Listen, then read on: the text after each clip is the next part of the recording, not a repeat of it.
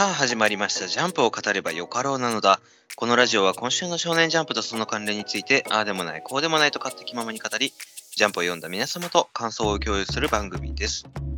お届けするのは私、不動と、日産です。よろしくお願いします。2022年9月20日、今週ジャンプは42号、表紙関東カラーはワンピースです。それでは早速、ワンピース第1060話、ルフィの夢ということで、えー今週表紙関東カラーで久々の、えーカラーがね、10人集合っていうシンプルな、かつ王道でめちゃめちゃかっこいい、えー 見開きのね、えーカラーもありますけど、はいはいはい。いいっすね、シンプルなやつよ。そうなんですよね。なんか、こう、いろいろな、こう、あ10人が揃ってる表紙ありますけど、なんだろう、このルフィが真ん中にいてみんながそれを囲むっていう、なんかね、いいですね、このみんなの全員集合感。そうですね。まあなんでしょう。大体その南の島的な感じでバカンスを楽しんでるからようなものとか。ああ、うんまあ、だったらね、和の国風の感じのところありましたけど、なんかあのね。ネタ感もあって。そうね、なんかこう、イベント感がない、あの、うん純粋なワンピースのこの、麦わらの一味の表紙っていう感じで、これはこれで本当になんかポスターとかで欲しい感じぐらいのね。いいじゃないですか。しいいじゃないですか。うーん、いいじゃないですか。いいですね、これね、ほんとね。まあ、あと、ヤマトがここに入るのかなっていう感じですかね。はいはいはいはい。うん。あと、ここに加わってもらったら完成なのかな。うん。楽しはい。で、まあ、今週のワンピースで言うと、まあ、先週、えー韓国とのね、世界情勢のところの流れもありましたけど、その先々週の引きで、えーまあ、サボがあ革命軍ドラゴンたちとの、まあ、なんとか通信に成功したところの描写もあったので、そこの続きも今週描かれましたね。み。はい、そうですね。あの、サボが、えーアーラバッサの王のコブラを暗殺したっていうニュースが流れてたシーンでしたね。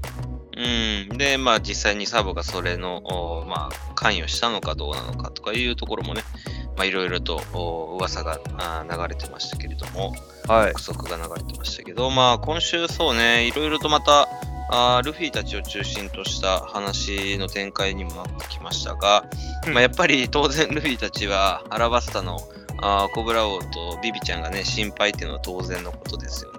まあえーうん、みんなそれぞれの心情がきちんと描かれててよかったですけどね。そうですね。いつも以上に波がそわそわしてるの珍しいですよ。まあ、サンジがうろたえてるのはね、当然のことっちゃ当然のことですよね。うん、ナミさんもすごい心配してるところはやっぱりさすがそうだよねって、うん、改めてね。まあこの辺、丁寧に描かれててよかったなと思うんですけど。そうですね。まあ、ビビも言ってしまえば、ある種、まあ、船に乗ってないだけの仲間みたいなもんですから。うん、そうだね。まあ、アラバスタ編の思い出がね、読者にとってもありますからね。当然心配なのは心配なんですけどね。えまあでも今、助けに行くっつってどこ行くねんっていうところがあるんでね。えそうですね。居場所が結局わからないんで、まあ、その状態で、ゾロも言ってますけど、何も、何をしようっていうのかって話がありますから、落ち着くと。うん、当てがないっていうのがね、何よりですよね。うんうん、まあ、この辺は、まあ、今後、どんどんあ話の展開的にはあ関わってくるんでしょうけど、はい。うんまあ、確かにビビの安否が、えー心配。うん。えーまあ、またロビンがね、また新聞読みながら話してるんですけど、ちょっと新聞を貸してほしいですよね、これね。そうですね。最後のあのールフィに関わりのある名前が若干出てくるっていうってますけど、それを聞かせてくれやっていう。その今、もう読者側からすると一番知りたいんですけどね、それね。新聞会作ってくれってくれないです。そうですね。新聞だけ、あの、漫画化、単行本化してくれたらね、あ助かるんですけどね。まあ、若干出てくるけど、ルフィに関わりが、うん、なんだろうなと思いますけどね。まあ、親父のドラゴンとか、なんかまあ家族関係なのか。どうでしょうね。さすがに家族関係とかっていうのはあんまりなさそうなんで、過去に関わりのあった連中っていう風な感じでしょうかね。でもルフィ個人に紐づくとこって言ったら、じいちゃん？ガープですね。ガープ？えーとか、まあドラゴンとか、そのなんていう、麦わらの一味に関わりがあるって言ってないじゃん。ルフィにあなたに関わりがあるって言ってるじゃないですか。はいはいはいはい。風車村とか、それはないか。武者村はさすがにないでしょうね。うん。まあ、普通にその麦わらの一味に関わる部分の可能性もありそうですけどね。うん。まあそれは、いやーでも、なんかこの、なんだろうな、小田先生がこの言葉をチョイスしてるんだったら、この言葉に何か意味があるって勘くぐっちゃいますね。はいはいはいはい。ルフィ、あなたに関わりがあるって言ってるので、うんうん、で、なおかつそんなに大きな、なんていうニュースじゃない、重大なニュースじゃない、やべえやつじゃないという。はいはいはいはい。ってなったら、ウーシャ村のパックさん、二人目出産とか。割とそれ、割とそれあるかもしれない。あるかい。山賊のヒグマかもしれない。ご公演。ごいやいやいや、あの、山賊界の四校になってるかもしれない。単独会の横。すげえ狭そうやな。まあ、そんなところで、まあ、あロビンのこのニュースもすごく気になるところではあるんですけど、えまあ、サボがね、犯人じゃないっていうところは、ルフィも確信しているようで、まあ、それは本当に読者側からしてもね、そうだし、まあ、今週、えーサボがね、そこもきちんと話はしてるんですけど、まあ、その話の前に、まず、今週非常に大事なあー話があって、ルフィの夢の果ての話ですね。えはい。まあ、つまり海賊王になったあー後の話ですね。うんうんうん。これについてははっきりとルフィが自分が何をしたいのかっていうことを明確に言ってますが、読者にとっては気になるんですが、読者には教えてもらえないと。そうですね。前にそのシャンクスが、えーロジャー船長と同じことを言ったんだっていう風な、まあ、シーンあったじゃない、うんまあ、知ってるのがだから、シャンクスと今、麦わらの一味とエースとサボだっけかな。うん。まあ、レイリーもチャンクスでで多分聞いたのかもしれないですけど。ああ、そうだね。レイリーも知ってそうだね。あ、知ってたかな。うん。で、まあ、夢の果て。なんだろうね。これいろいろと想像すると、なんかルフィのことだから、こう、ね、えー自由度の高い宴とか、あー肉とか、まあ完全にこう、ルフィならではな、あーこう、なんていうの、全世界の人たちと宴がしたいとかね。ああ、でもそれってなんかビッグマムの夢に近いような感じですね。ああ、お茶会？お茶会全員が平等にお茶会に参加するみたいな、そんな感じでしたね。はいはいはい。まあそれを考えたら、ビッグマムもなんかいい夢持ってますね。そうですね。ルフィと似てたかもしれないですね。ね、マグマに消え去りましたけどね。夢とともにね。夢とともに散ってしまいましたけど。まあでも、まあそんななんかルフィの夢の果てが、あー発表されて、まあこれはまあ読者にとっては一番最後になるのかな。うん、何をするかってところはね。うん、そうですね。うん、まあ、ワンピースの物語の締めくくりがここの夢の果てのおことなんでしょうけども、まあ、それは、はいあーまたいつかあー知れるといいですねという感じですね。はい。後々明かされるのを楽しみにしましょ僕は宴ぐらいに5000ペリカぐらいにしておきましょうかね。う。割と安いな、500円か。いやいやいやいや。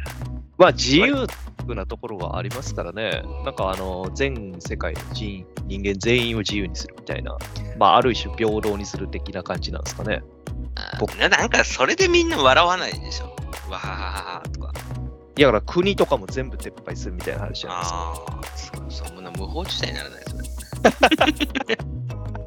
で、まあ、今週、あとちょっと気になるところが、まあ、気になるというか、話の筋で非常に大事なのが、あーはいまあ、サボが革命軍と通信をおしているわけなんですが、えーはいルルシア王国のおところからね、通信をしているわけですが、まあ、そこに、うんえーレベリーの時にマリー・ジョアでね、えーとんでもないものを見ました。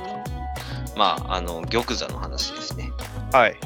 イム様が、まあおそらく座ってたんであろう、うん、玉座を見たと。でその話をしようとした途端、あーまあ、もう空からね、ドドドドドという光線とともにルールシア王国が崩壊。これはなかなか読んでて衝撃でしたね。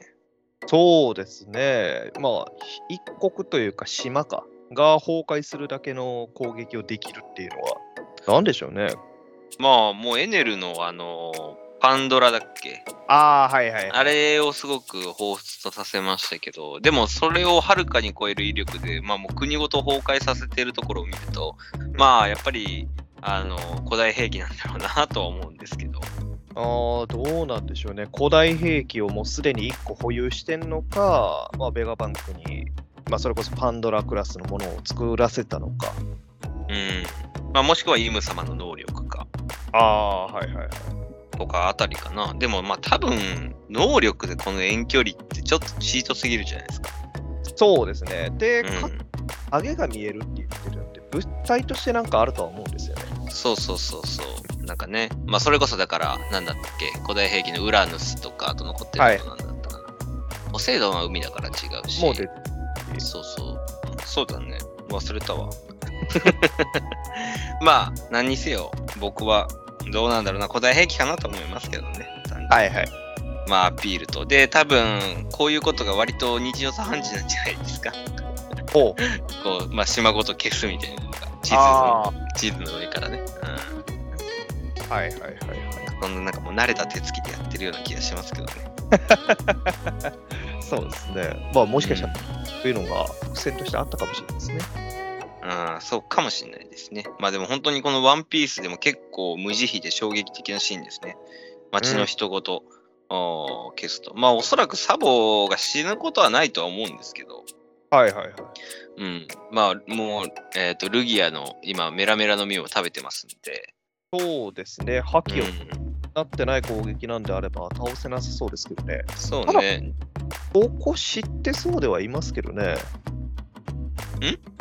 あ、いえ、あの、メラメラの実食ってるのは分かってるはずでしょうから。ああ、まあね、確かに。まあでも、下が海なんで、で、こんな島国でしょ。まあ、はいぶっ潰して海に放り込ませたら勝ちっていうのもあるかもしれないですね。なるほど。まあ何にせよ、まあ、通信を途絶えさせることが目的だと思うので、で、ルルシア王国では何もなかったというのが、はいはい。まあ、ルールシア王国の連中が聞いてる可能性もゼロではないっていうのはあるかも。あるかも。そうですね。まあまあ、うん情報元を丸ごと消してしまおうという。作戦ですね。まあ、この辺のね、イム様の恐ろしさも垣間見えつつ、今週は、あと、うん、引きのところでね、えー出てきましたね。もう、あの、編み傘のチョッパーが飛ばされていくところめちゃめちゃ可愛いんですね。うん。まあでも、なんかいいですよね。この辺のロビンとの会話もすごい可愛くて好きですね。そうですね。その辺のなんかチョッパーの可愛さもありつつ、うんまあ、今週はあーひょんなとこからですね、えーボニーですね。はい最悪の世代、大ぐらいのボニー。3億円までなんか気づいたら上がってましたね。2億円ぐらい上がってましたね。そうですよね。前確か1億ちょっとぐらいやったはずですから。うん、一番最初シャボンティー諸島かな？で、はい会った時が1億なんぼで。で、まあなんか年齢変化をさせる能力を持ってるんですよね。ええそうですね。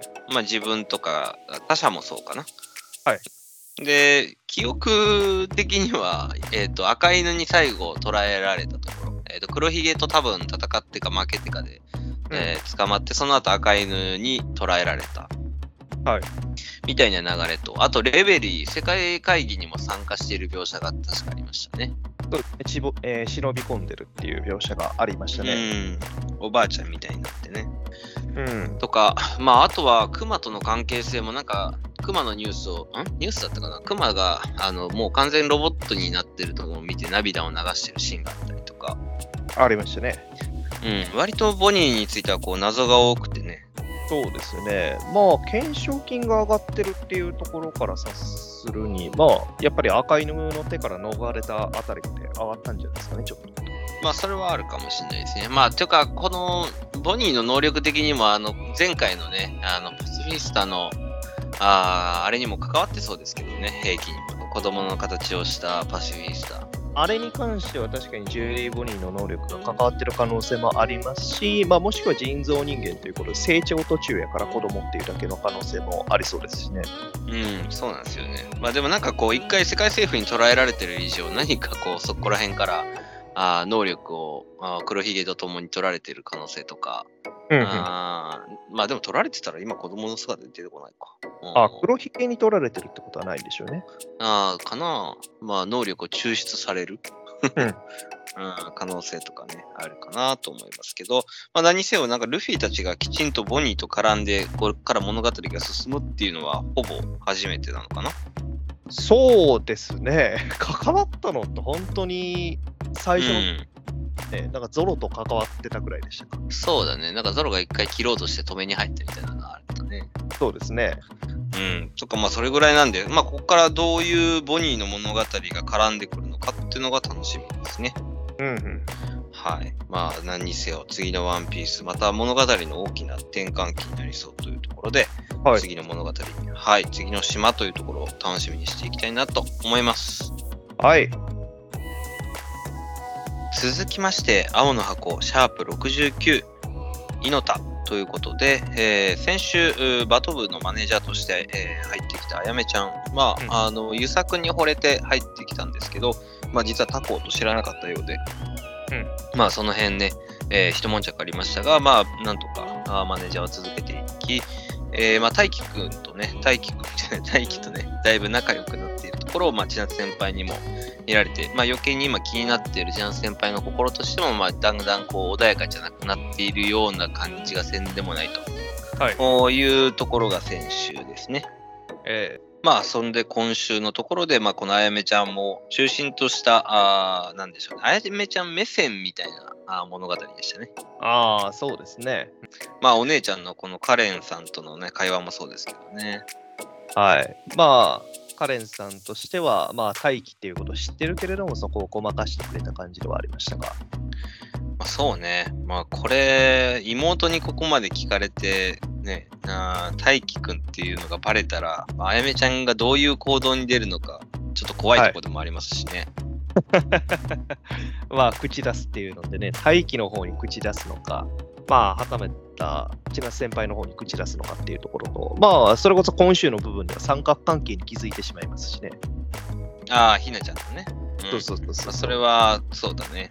うんまあ、まあ、割とそういう意味では、こう、察しがいいし、なんだろうな、情報好きだし、はいはい。まあまあ、台風の目になるタイプの存在ですよね、こういう子はね。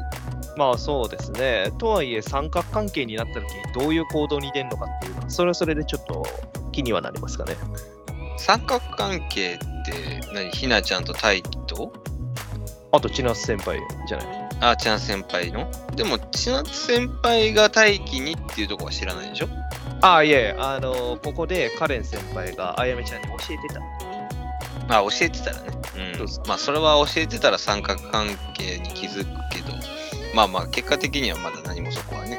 うん。まあもうそこの三角関係を楽しむ漫画だしね、これはね。それはね。そうですね。だから僕らの読者としての動きを取ってくれる可能性がありますからね。あやめちゃん。ああ、なるほどね。うん。まあまあ、今のところ、こう、今週の流れを見ると、ひなちゃんよりというか、はい。ひなちゃんを応援してくれるような、ありがたい、えーキャラになるかもしれないですしね。そうね。我々ひなちゃん推しとしては助かる存在になりつつありそうですね。意外とね、このムーブはちょっと予想できなかったですけどね。そうですね。割と。うん。まあでもこのなんかあやめちゃんもだいぶ見慣れてきたのか、この1、2週間で。うんうんこのカレン先輩、お姉ちゃんにこう、情報を教えてくれくれっていうところも、だいぶなんか可愛らしくデフォルメ化されて書かれてますね。そうですね。グリグリグリ言うてますし。うん。まあ言うてもまだ高一ですからね。こんなもんそうね。まあこういう可愛さは確かにありますし、まああやめちゃんがね、今後、大気に、えー寄らないのかっていうところの可能性もね、うんゼロじゃないですからね。まあゼロではないですね。で、また、あーなんかね、あの、多分どうあがいても今後、この展開にはならないだろうとは思うんですけど、ダンバスに、えーはい帰国、帰国子女、はい。イケメンが入ってきました。新キャラが入ってきましたけどね。そうですね。松岡一馬くんが帰国してきたって言ってますね。まあもともとおこの同じ高校に通ってて、えー知り合いだったんですね。同じ学年ですよね、千夏先輩とは。そうだね。だから、まあ、留学してて、それが帰ってきたのかな。うんあでも、もし留学留年みたいなのしてて、1年だったら1個上とかありえますけどね。ああ、まあそれはそれであるのかな？2年生止まり。まあ、1年間留学してたらしいよって言われてるので、もしかしたらちゃん先輩の1個上で2年生になったっていう可能性ありますね。本当は3年生だけどね。はいはいはいはい。うん、これは、あ強敵現るというか、あまあ、見た瞬間、負けを認める、敗北を認めるやつです。あパーフェクト超人みたいな感じのが出てきましたね。そうだね。こんなん、こんなん見たらもう気が気じゃないけどね、大気。でもあんまり動じないよね、大気ね。ああ、まあそうだね。気づいてないだけなのかもしれないのか。でもなんかこう、ボードの前で、あの、千夏先輩と一緒に喋ってる姿見てるじゃないですか。はいはいはいはい。うん。なんなんかでも、ポゲーっと見てますけどね。ああ、でもちょっと真顔な感じもあるじゃないですか。ああ、若干何かを気づいてるような感じなんですかね。まあ実際今後の展開として出てくる可能性はありそうですよね。前にグイグイ行く感じのやつが。うん。まあまあ、そんなところの展開も今後あり得るのかなと思いつつ、まあまた今週はひなちゃんが結構出てきてくれてね、うん。ありがたかったですね。まあ、ひなちゃんのあー心境にも気づく、うん、このあやめちゃんの観察力ですけど、はい。まあなんて言うんでしょう。あの恋する乙女は綺麗だっていうのを気づいたんじゃないですか。うん、そうだよね。まあ、またなんかこう、初めてひなちゃんのこの、なんだろうな、あーむ、報われないじゃないか。まあ、報われないかな。あんまりこう、はい。うん、あの、ひなちゃんだけがこう、今、たぎってるこの気持ち、はい。えー大輝に、えー恋をしてる気持ちにちゃんと寄り添ってくれるはいはいはい。キャラとしては非常に大事っていうところはそこですね。応援してくれてるっていうのはね、うんあやみちゃんがね。そうですね。でもあれですそうなんで。ねあやめちゃん、ひなちゃんの名前知らなかったですね。ああ、まあ、結なんか構、有名人っぽい感じはありましたけどね。まあ、あやめちゃん自体がね、なんかもうパッと出だし、多分そんなに名前覚えてないんじゃないまだ。なるほど。うん。だってね、大輝の名前だって先週でしょ？覚えたの。まあ、大輝は別に有名人でもなんでもないですからね。まあ、でも、ひなちゃんも有名人っていう高手って感じじゃない？まあ、男子軍にとっちゃそうなのかもしれないけど。ああ、まあ、それはそうなのかな。うん。えー、まあ、また、ひなちゃんのその、なんだろうな、割としんどい状況なんじゃないのみたいな気遣いもあやめちゃんはしてくれてるわけなんですけども、それに対する、こう、ひなちゃんの一周した、あーこのセリフがまた気持ちいいですね。すがすがしいですね。はいはい。はい、好きなことが楽しいからって言える、こう、まっすぐと言えるね。うんうんこの、いやーなんだろうね。けなげさがね。はい。あやめちゃんもいいこと言ってくれてますね。こんなに思ってくれる子なんてなかなかいないって。うん、本当にね、なんか、まあ、改めてひなちゃんの株が上がるのとともに、なんかあやめちゃんがこう我々に向かってひなちゃんの魅力をこう解説してくれてるような、そうですね。読者に紹介してくれてます。そう、ほら、ひなちゃんのこの頑張りとけなげさ見てみたいなね、うんはいはいこれで応援しないなんて嘘でしょみたいなところですね。はい。はい。千夏先輩よりいいですよね。まあ、ちゃん先輩はこれからだからね。これからけなげさを見せるのかもしれないしね。なるほどね。うん。まあ今週その辺で言うとちょっと、うちの先輩も仕掛けてますからね。ああ、そうですね。うん。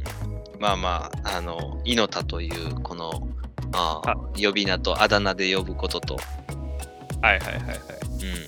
うん。まあ、千夏と呼び捨てで呼んでいいですよというところと、はい。いや、まあ、なんだったらちーちゃんでもいいって言ってますからね。うーん。呼んだら呼んだで困惑するでしょ、これ。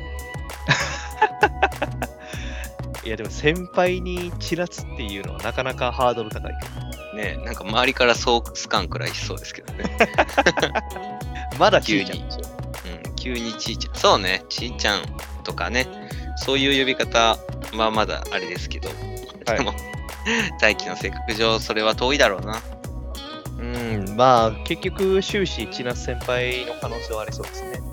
うん。せめてさん付けとかにすればいいのにね。千夏さんとかね。あー、そんなに違う？千夏先輩、はい。あー、下の名前、千夏先輩の下の名前って何？え？え、千夏じゃないですか。あ、そうか、千夏や。何言ってん 千夏は名字がありません。あーそうそうですね。まあもう下の名前で呼んでるんで、だいぶいいんじゃないですかね。うん。だからまあまあず十分やと思うけどね。まあ何を何をもって十分なのか。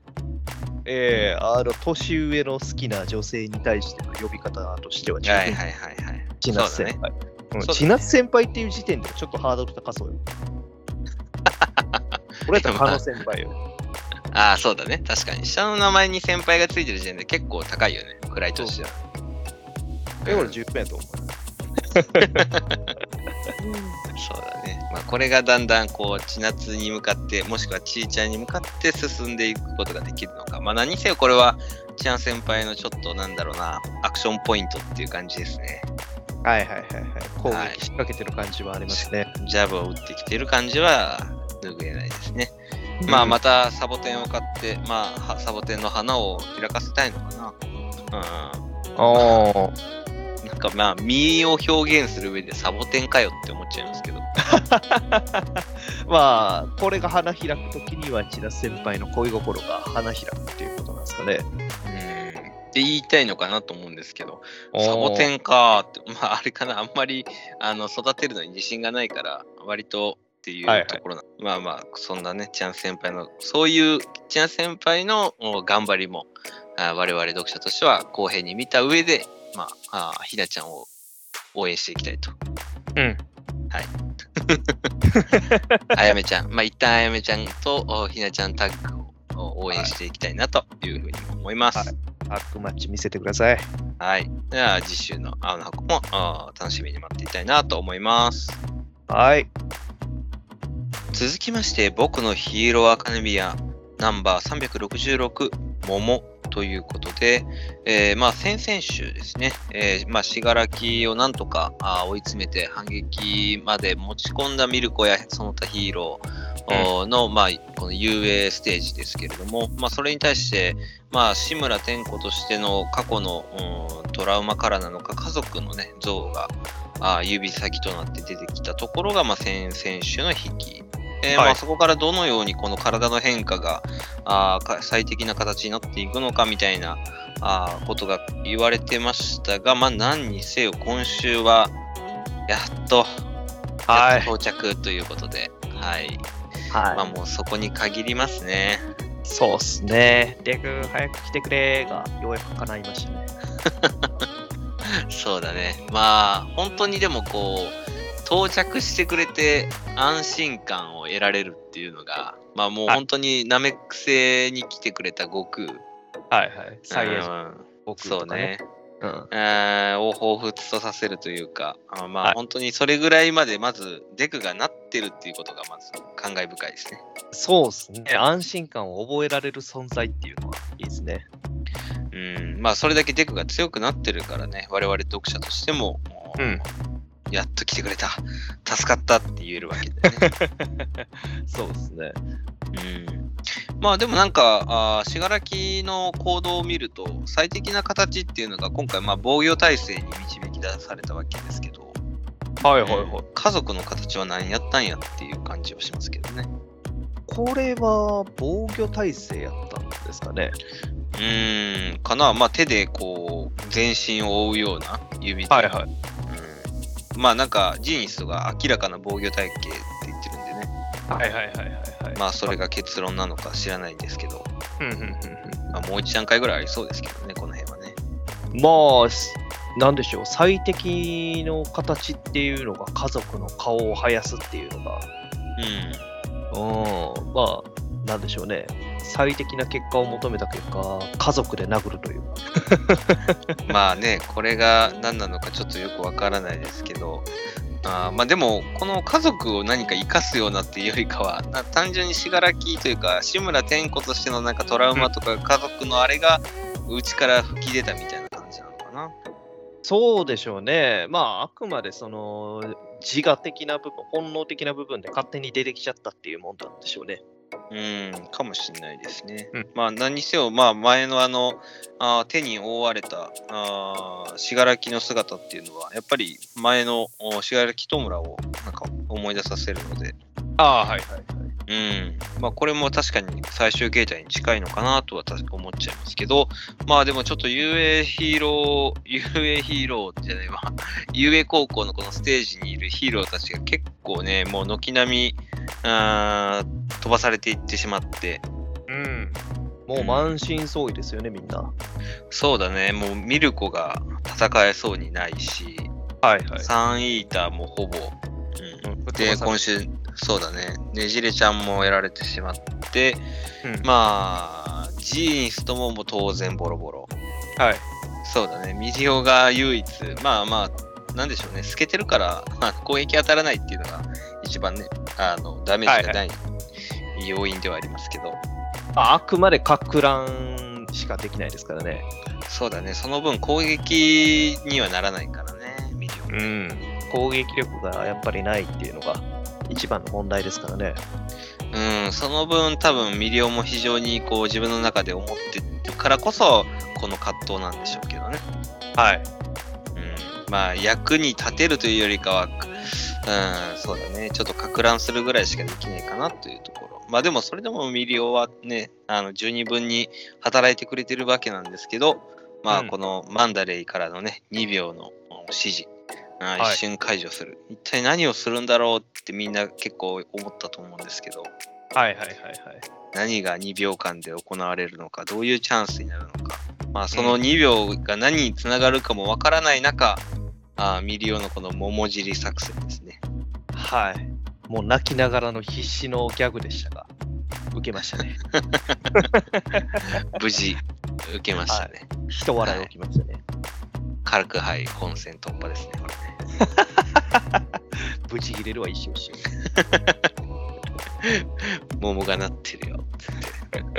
ひと笑い。はい、いや、でも、なんだろうね、このナイトアイの、うん、笑える、えー社会だったかな？うんはいはいはい。みたいなあ言葉、ユーモアのある社会っていうのがね、こうやってあのミリオが体を張ってあ世界を、なんだろうな、救うみたいな形。うんうんうん。うん、非常にこのナイトアイの再登場も含めて感慨深いし、あの、なんだろうな、ちょっとこう、笑かしに来てるんだけど、うるっとできる、いいシーンですね。そうですね。もうナイトアイ厳しい顔ばっかりですから、思い出した時にはこういう明るい顔っていうのはいいですね。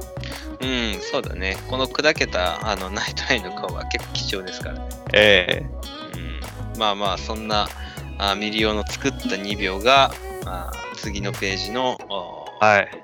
右上につながると。これは読んでて震えましたね。いやー、来ましたね。来たかってなりましたからね。そうね。まあちょっとこの信楽の あのアップっていうのがちょっともう見ててこっちも あ笑っちゃうんや信楽みたいな感じ。そうそう思ったよりウケるんやっていうのになりましたけどね。りそうですね。うん、吹き出してしまうというね。意外とまだ人の心が残ってる死柄木で。はいはいはいはい。はい転弧に受けたのか、死柄木に受けたのか、オール・フォー・ワンに受けたのか。うん、そうだね。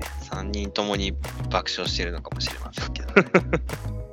まあでも、デクは何より、あれですね、以前、あのまあ、UA あステージに向かってるんだろうなっていうのもあったんですけど、まあ、はい前方から何か、えー物体が飛んできて、えー、と何と、はいあー合流するんやみたいな話がありましたけど、どうやら戦闘機だったみたいですね。まあ、あの米軍なのか、それが日本軍なのかは知らないですけど、おー。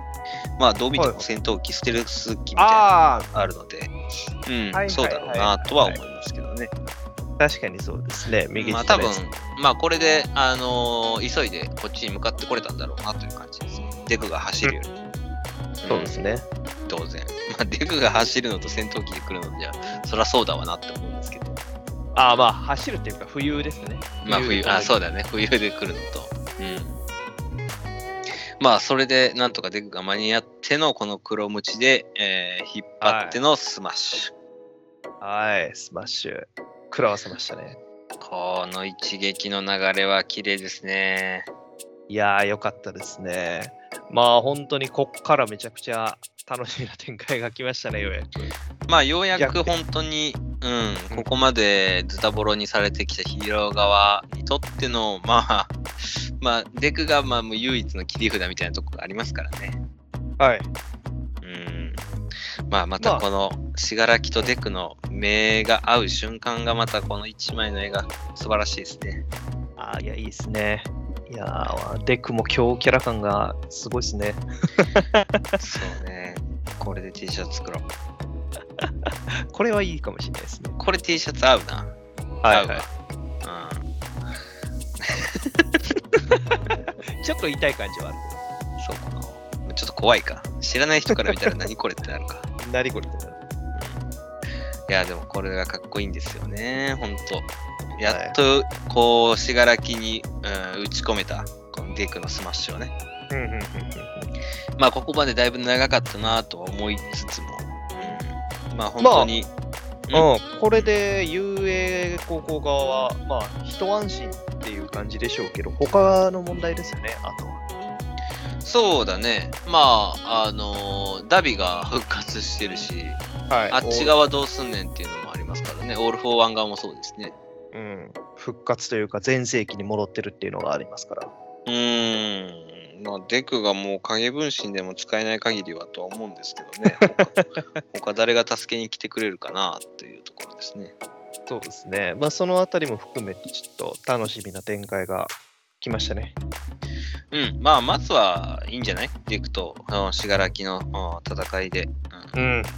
まあ、まずは多分デクのかっこいいところばかり見れると信じて。うん。はい押せ押そうだね。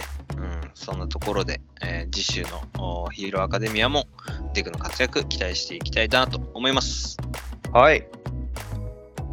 続きまして、金貨と龍ナ第2話、龍退治ということで、新連載第2回、えー第2弾の第2話目ですね。まあ、あー先週始まった物語ですが、まあ、龍ナがね、雪山一人で暮らしているところに、まあ、銀貨という昔、えーすごかった凄腕の魔術師のもとで修行して、えー強くなったところで、まあ、銀貨の体を取り戻す旅と、まあ、世界を見に行くということで、えー旅立ったというのが先週の引き。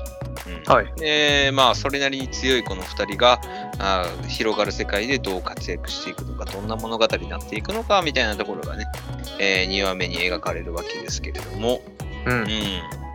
まあ総評としてというか、はい。第2話目どうでした？まあ、そうですね。うんまあ、結構その世界観的なものとしては、そのファンタジー色が結構強いんで、この辺はいいのかなっていうふうに思いましたし、で、まあ、これから進めていくっていう風な部分での、その、銀貨の、えー体を集めていくっていう風な、体を取り戻すって話あったじゃないですか。まあ、あそこの部分においてつなげていく、その銀貨の体を吸収したことによって強くなってる敵がいるっていうの。まあ、定番っちゃ定番かもしれないですけど、いい展開ではあるのかなと思いましたよ。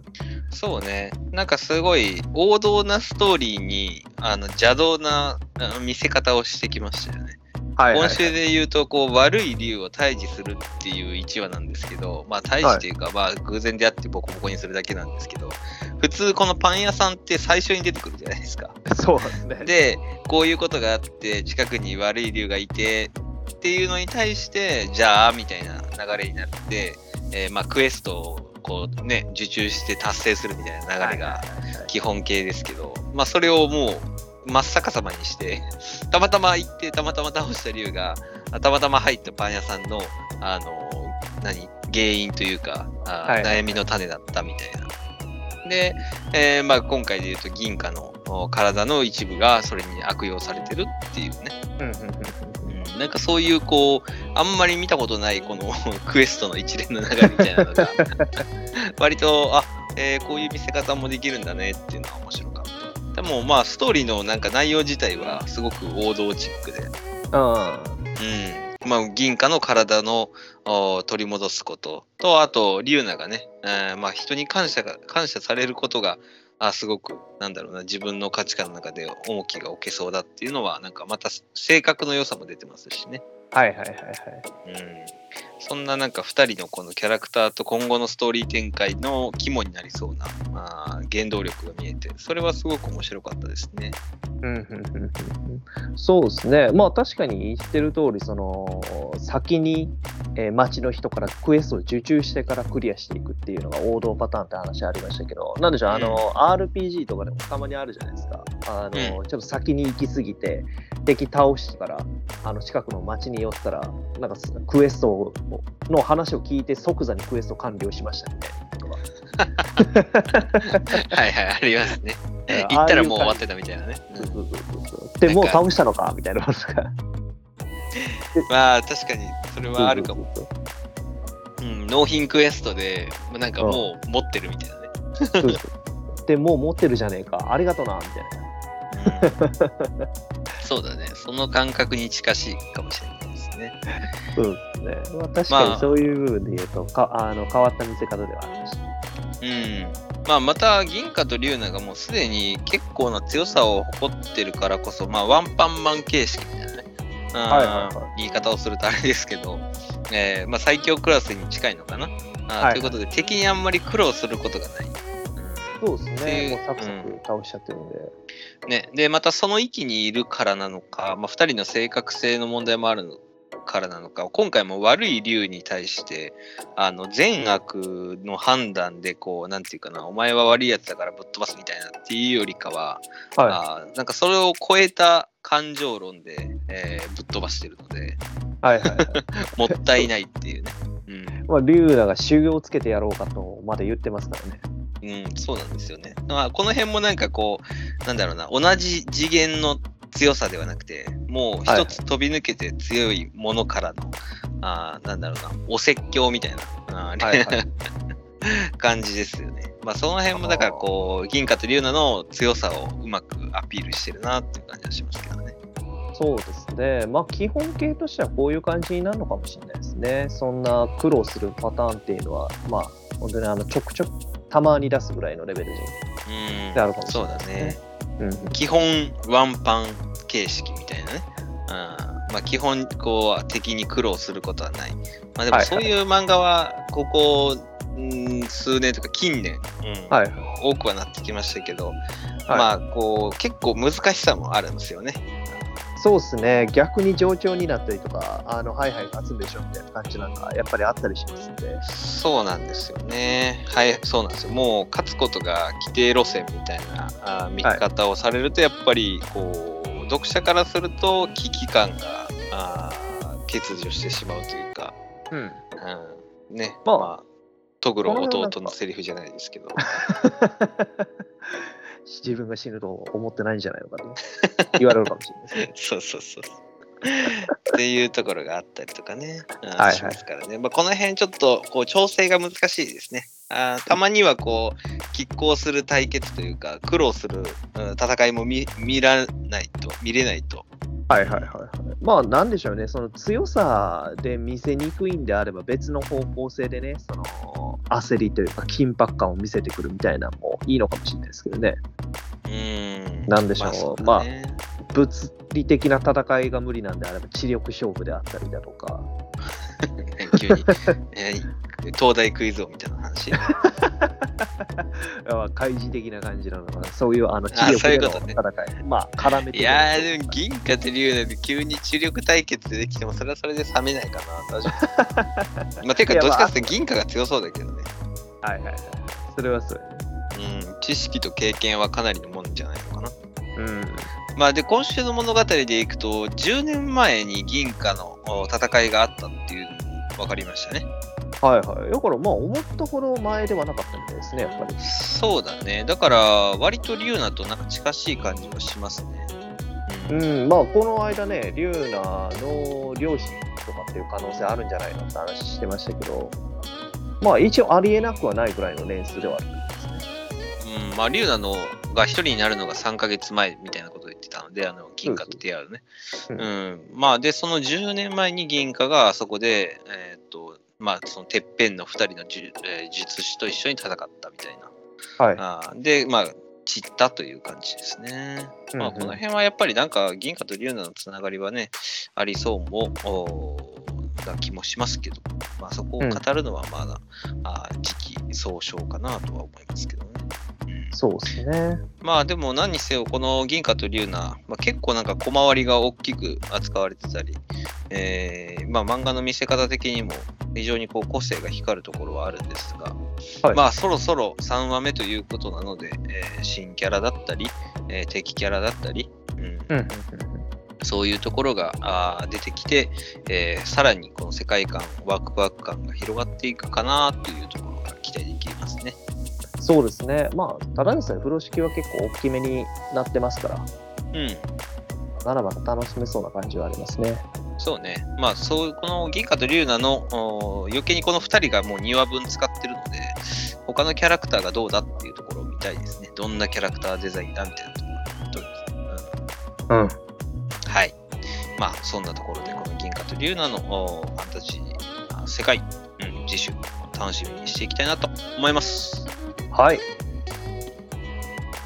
続きまして、あかね話第30世紀落語家である前にということで、先週、唐久杯の決勝で優勝したあかねちゃんと、まあ、シグマ一門のみんなでの宴会、うん、カッポレも加えたダンスもあって、ダンス、はい、踊りがあって、で、またその後ですね、シグマ師匠と2人で少し話す時間というのがあ今週になったわけですけれども、はい。うん。まあ、今週はなかなかこう、ずーんと 先週とは違って、ずーんとしたあ1話で、まあなんかこう、夫のね、師弟としてのこの関係の重みだったり、まあ、はい、シグマ師匠のやっぱり気持ちの部分もあったり、いろいろと考えさせられる1話でしたね。うん、そうですね。まあまあ、とはいえ、その、破門された後に、もう本当に落語家を辞めてしまったっていうふうな明確な理由が出てきたっていうのは、ある意味すっきりする展開ではあったんじゃないですかね。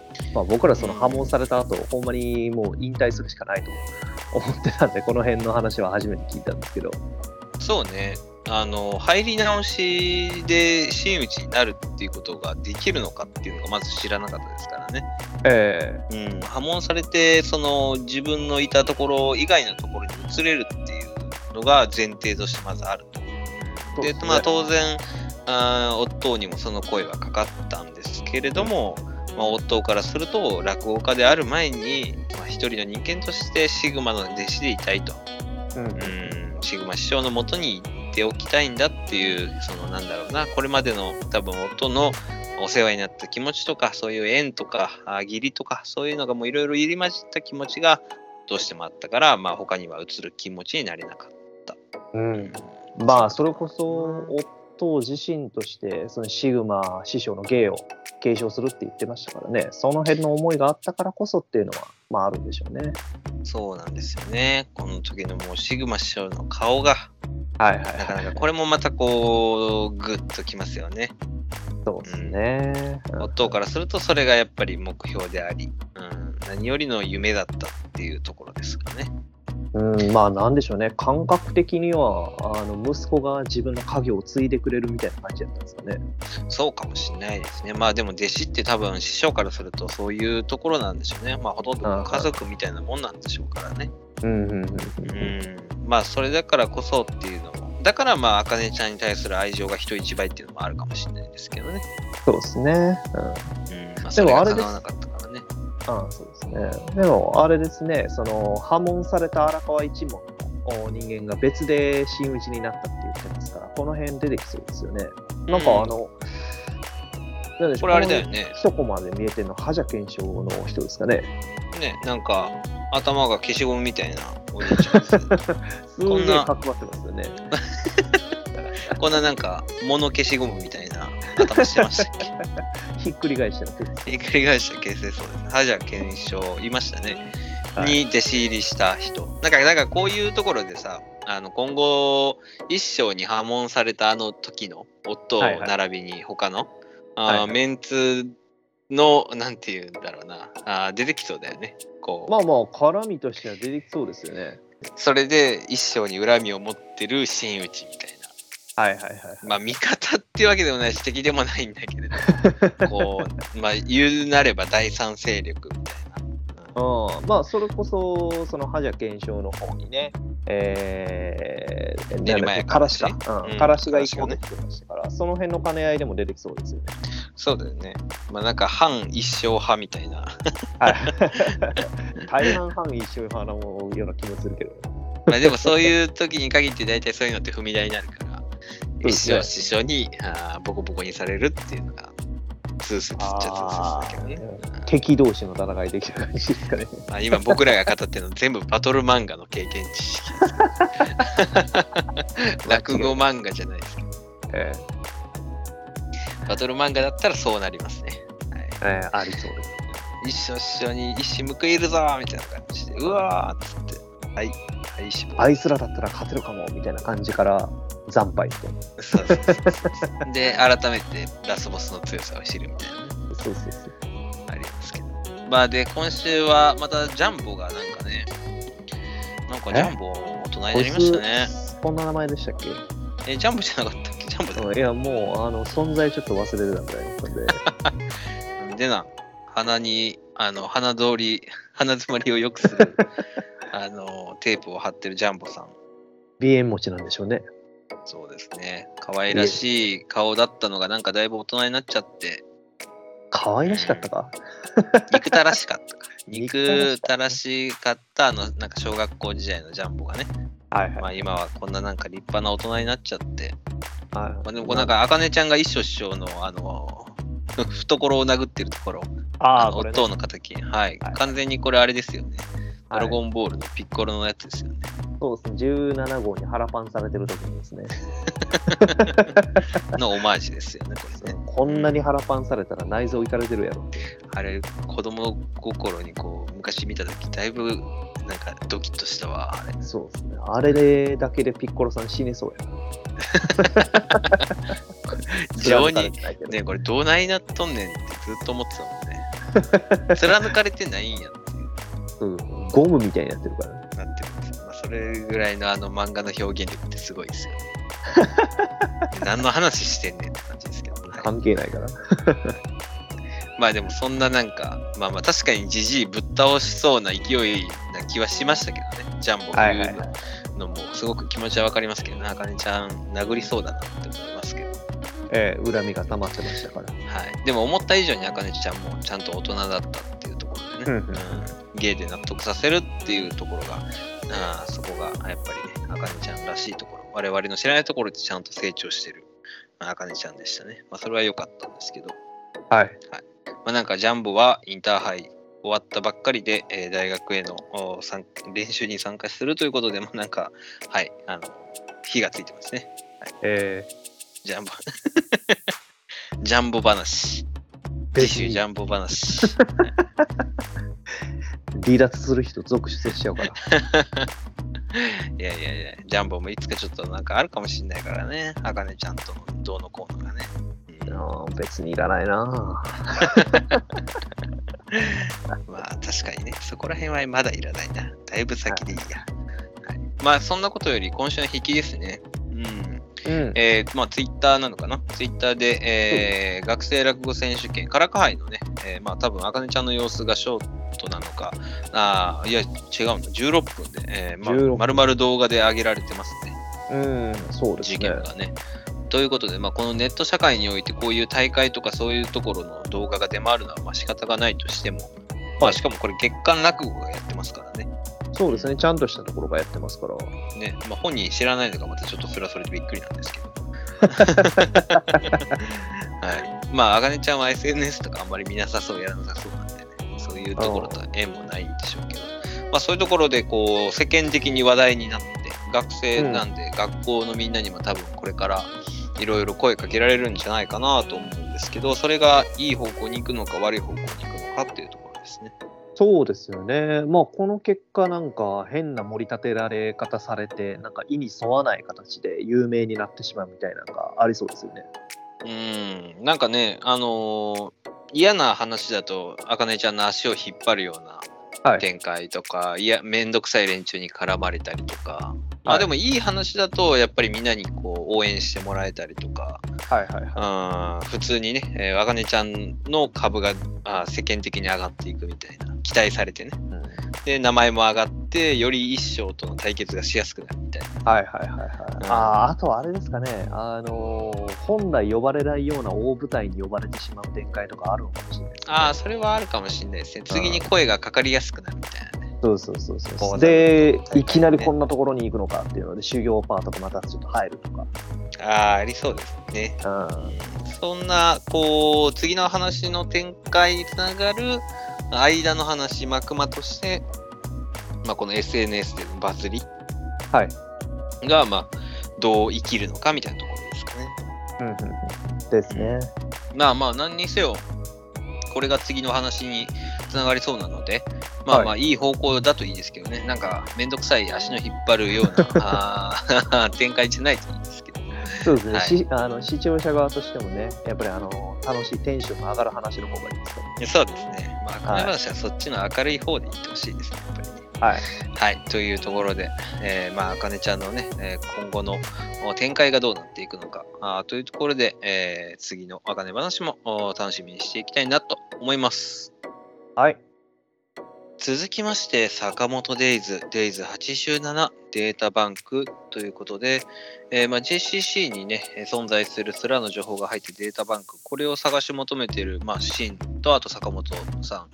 で、まあ、こっちは、シン、セバ、アキラちゃんの3人で、まあ、佐藤田先生からなんとかデータバンクの存在のありかを、まあ、聞き出そうと一撃を入れる条件で、えーまあ、進めているわけですけれども、はい。うん。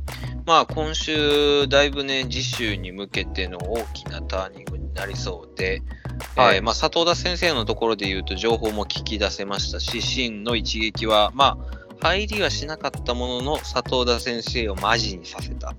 うんうんうん、というところがうんはいそうね、この辺めちゃめちゃかっこいいですね。はいはい。まあ、佐藤田先生もちょっとこう、冷や汗かいてますからね。これ、冷や汗なんですかね。うん、じゃないかな。ちょっとこう、マジな目の下に、少しだけこう、水滴が描かれているところあ。ああ、確かにね。はいはいはいはい。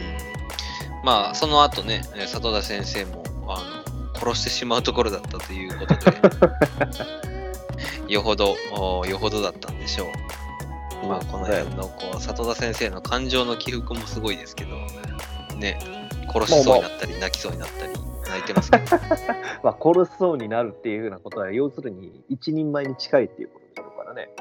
まあそうでしょうね。まあでもうんそれだけこう、追い詰めたというところで、うんはい。非常にこの3人のタッグが、やっぱりこの真のタッグは いいですね。あの、前回の真冬とあトラマルちゃんの時もそうでした。はいはいはいはい。そうですね。協力プレーが基本になってますね、シンは。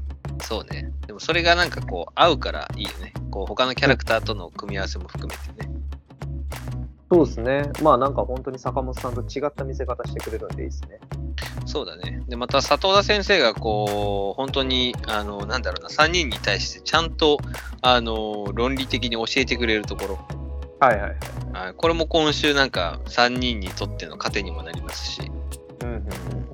し真においてはなんかね、新しく炎天の断りということで、あえーはい。こういう所作、動作の方も教えてもらって、そうですね。合気道のなんか基本のものでしたっけね。なんか聞いたことはありますね。ね、僕はこれもう窓まぎの円環の断りしか出てこないんですけど、それはなんか SF チックな感じなんで、また別物ですけど。また別物ですけどね。はいあでもなんかこういう佐藤田先生のこういうところを見るとちょっと怖さも出ますけどね。ただ佐藤田先生何もないといいけどなってね。まあそうですね。ここまでもういろいろと出してくれてる感じがあるんで、そうなんですよ。死んじゃう展開とかもありそうではありますよね。まあでも坂本デイズにおける老人は強いからね。老兵。まあ、そうですね。ここでは終わらない展開。まあ、むしろ逆に見せつけてくれる展開がいいですね。そうなんですよ。それが何より見たいっていうね。はい。一番。まあ、キャロライナ・リーパーとか金栗あたりをボコボコにする里田先生が今何より見たいっていうそうですね。まあやっぱりあのボケ老人の高村さん、よろしくボコボコにしてくれるところみたいですね。そうですね。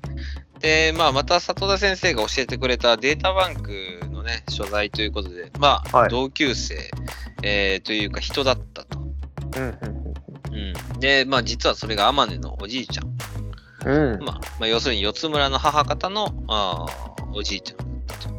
おお父さんだったということで、まあ、かなりの記憶力、うん、っていうのも今週よく分かりましたし、まあ、天音くんが、まあ、今回ね、えーやってしまった鹿島との取引ですね。はいはい。JCC のセキュリティシステムを停止させる代わり、あまあ、代わりというか、停止させる代わりに、まあ、スラー側に入ることを約束してもらうんだろうけれども、うん。うん、天音くんはね、やってしまいましたね。生徒や先生には手を出さないことを約束させるんですが、まあ、それを100歩譲って守るとしても、えースラー側はデータバンクの破壊が目的なので、うん、天音ちゃんの、天音ちゃんってなんだあまあ天音のおじいちゃんの破壊が目的になってしまう。